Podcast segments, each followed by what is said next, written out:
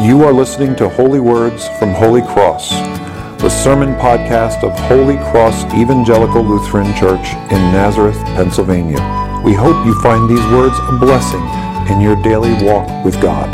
Please visit us on the web at www.holycrossnazareth.org or in person at 696 Johnson Road, Nazareth, Pennsylvania. Be thou my vision, O Lord of my heart.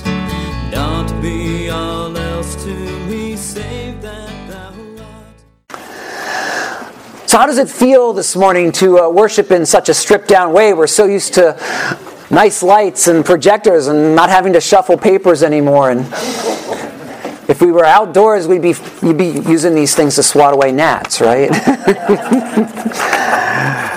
it's funny, um, I wasn't raised in church, and one of my first memories of worship is of a picnic style worship. My grandfather taking me to the local grange, if that doesn't date things, how often people do that still, and having an outdoor worship service with his Methodist church there. Uh, we had contingency plans in place. If people came and said, we were supposed to be outdoors, we were ready to pivot outside. And if we were outside and waiting for rain, we were ready to come inside. But, but what if our contingency plans included things like this?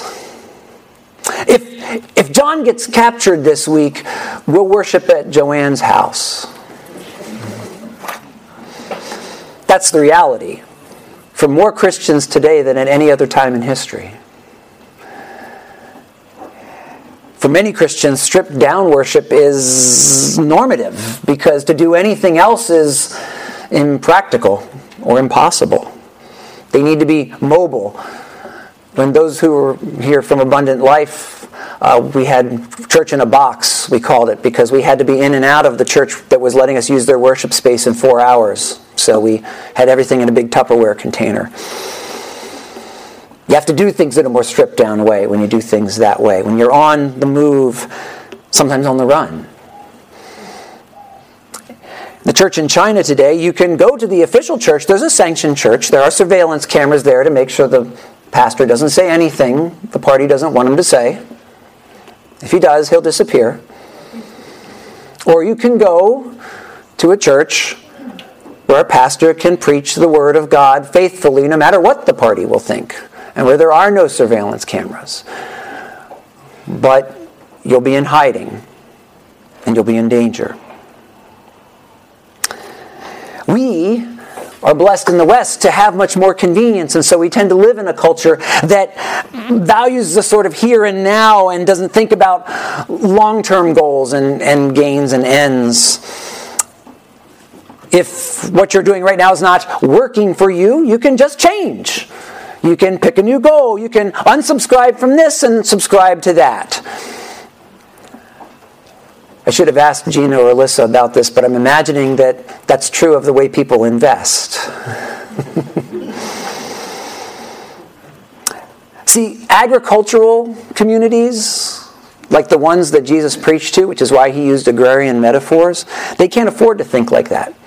Can you imagine how catastrophic it would be for harvest in the fall if every time the weather changed, the farmer changed his tactics?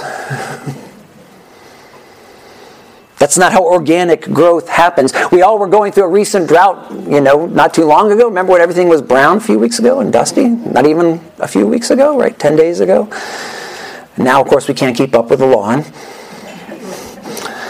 Lawns will do that. They will be resilient. They will follow the natural order of things. If we keep going as we need to be going, remembering the long term goal.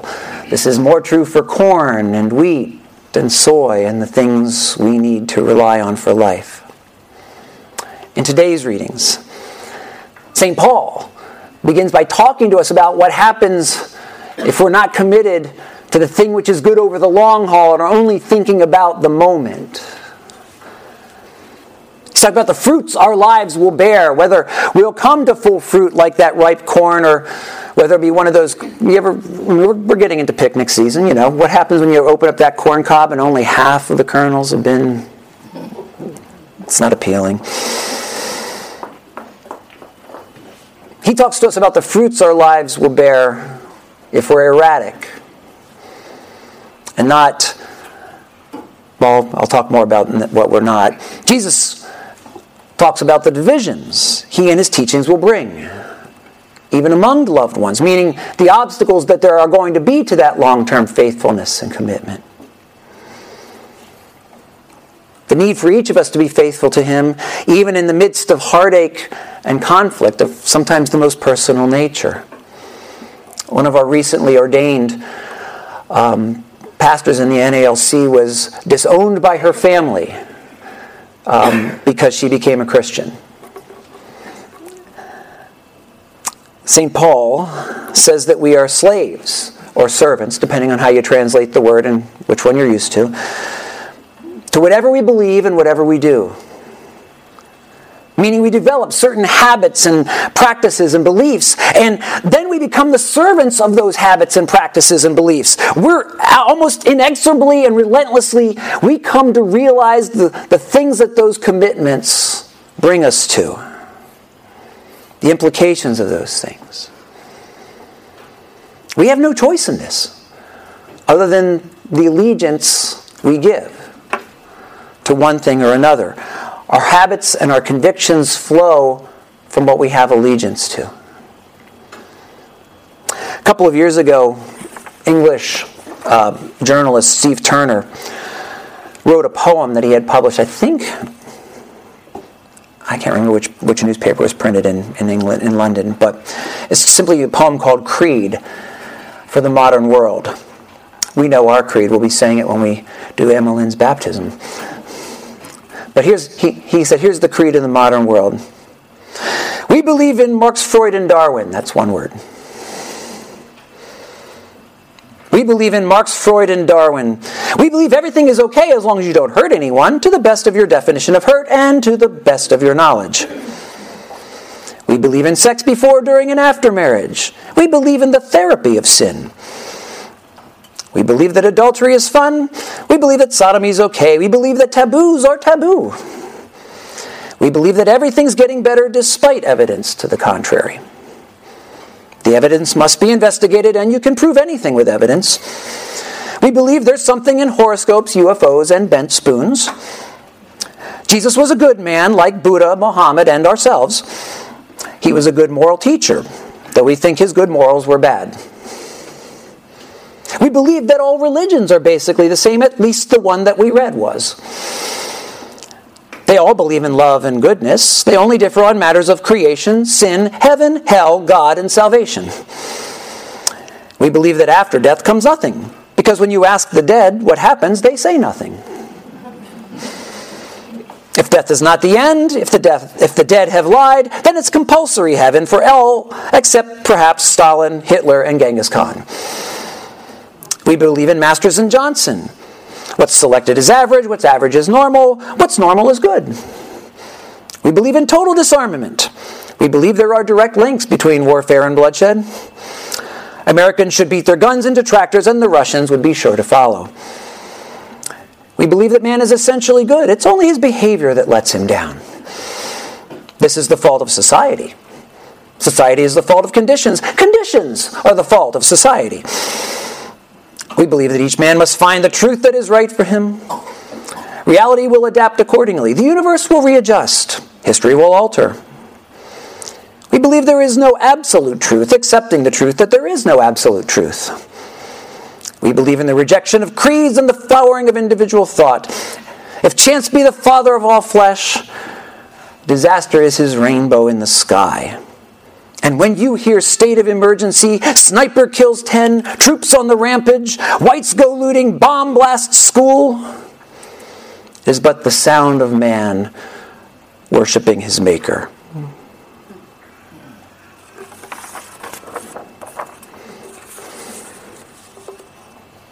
Our commitments will lead us to convictions, and our convictions will lead us to habits. Which is why Jesus speaks today of his our need to be loyal, faithful to him, even when that allegiance brings dissension and discomfort to ourselves and to others. Because what he offers us is real life. But he, he offers it The way that real life is offered in a field. You plant in one season, you don't harvest in the same season. There are no shortcuts, there are no quick fixes.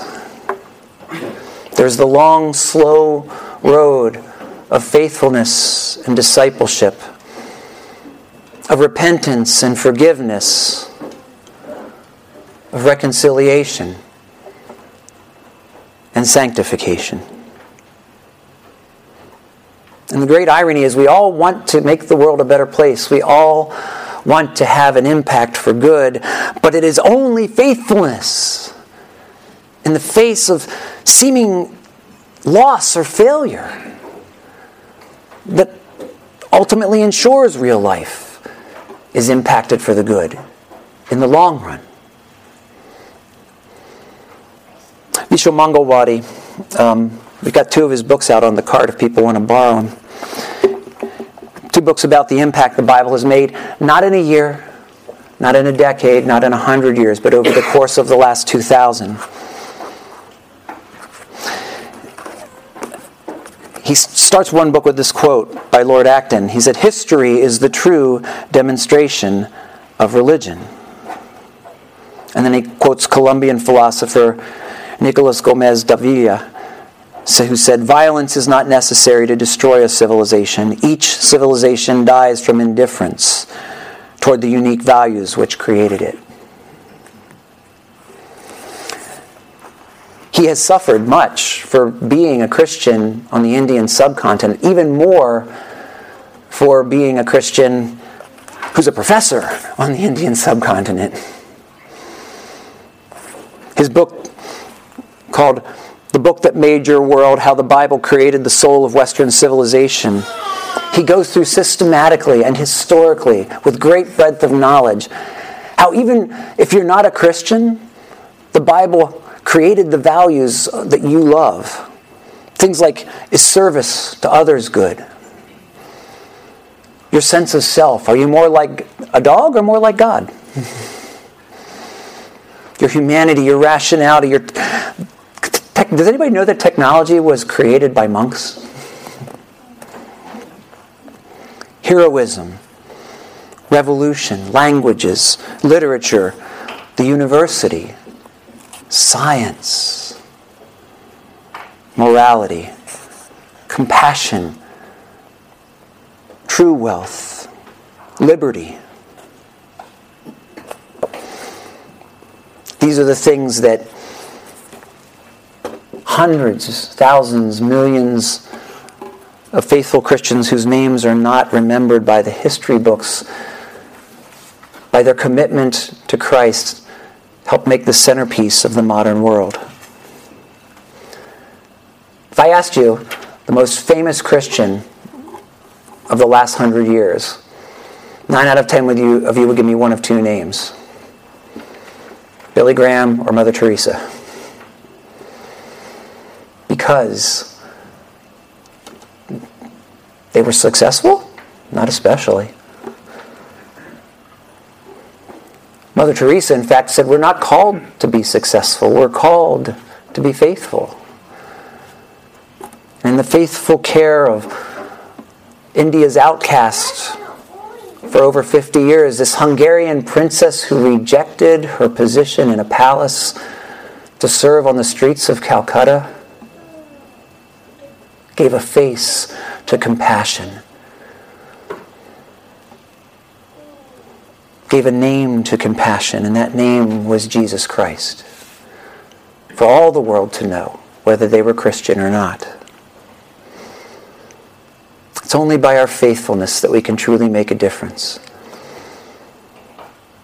And that's why we trust, to use St. Paul's words, that the fruit of sin is not self realization it's not happiness, it's death. And we trust that the fruit of godliness, even when in the short term it seems like a loss, is sanctification and in the end, eternal life. We trust in Jesus even, even when we do not immediately see any benefit, and even when we experience difficulty.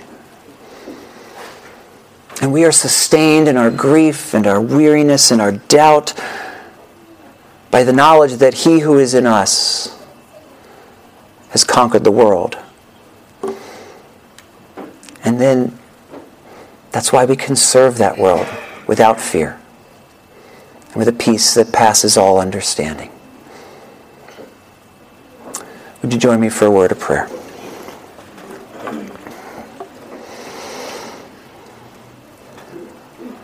Sometimes it's hard when the costs are so personal, when they're so intimate, to see the good you are doing through our obedience to your word. Strengthen us still for that obedience, and when we fail at it, to come back to you quickly. Grant us compassion for all who struggle with that obedience. Help us to strengthen one another for it. Because we want you to work through us. We want to bless the world. We want to be faithful to you even to the last extreme. Because we want your compassion and your love to replace the violence, the sin, and the hatred that fills our globe. We ask all these things in the name of our Savior Jesus. Amen. Be thou my vision, O Lord of my heart. Not be all else to me, save that thou art. Be thou my best start in the day and the night. Waking or sleeping, thy presence my light.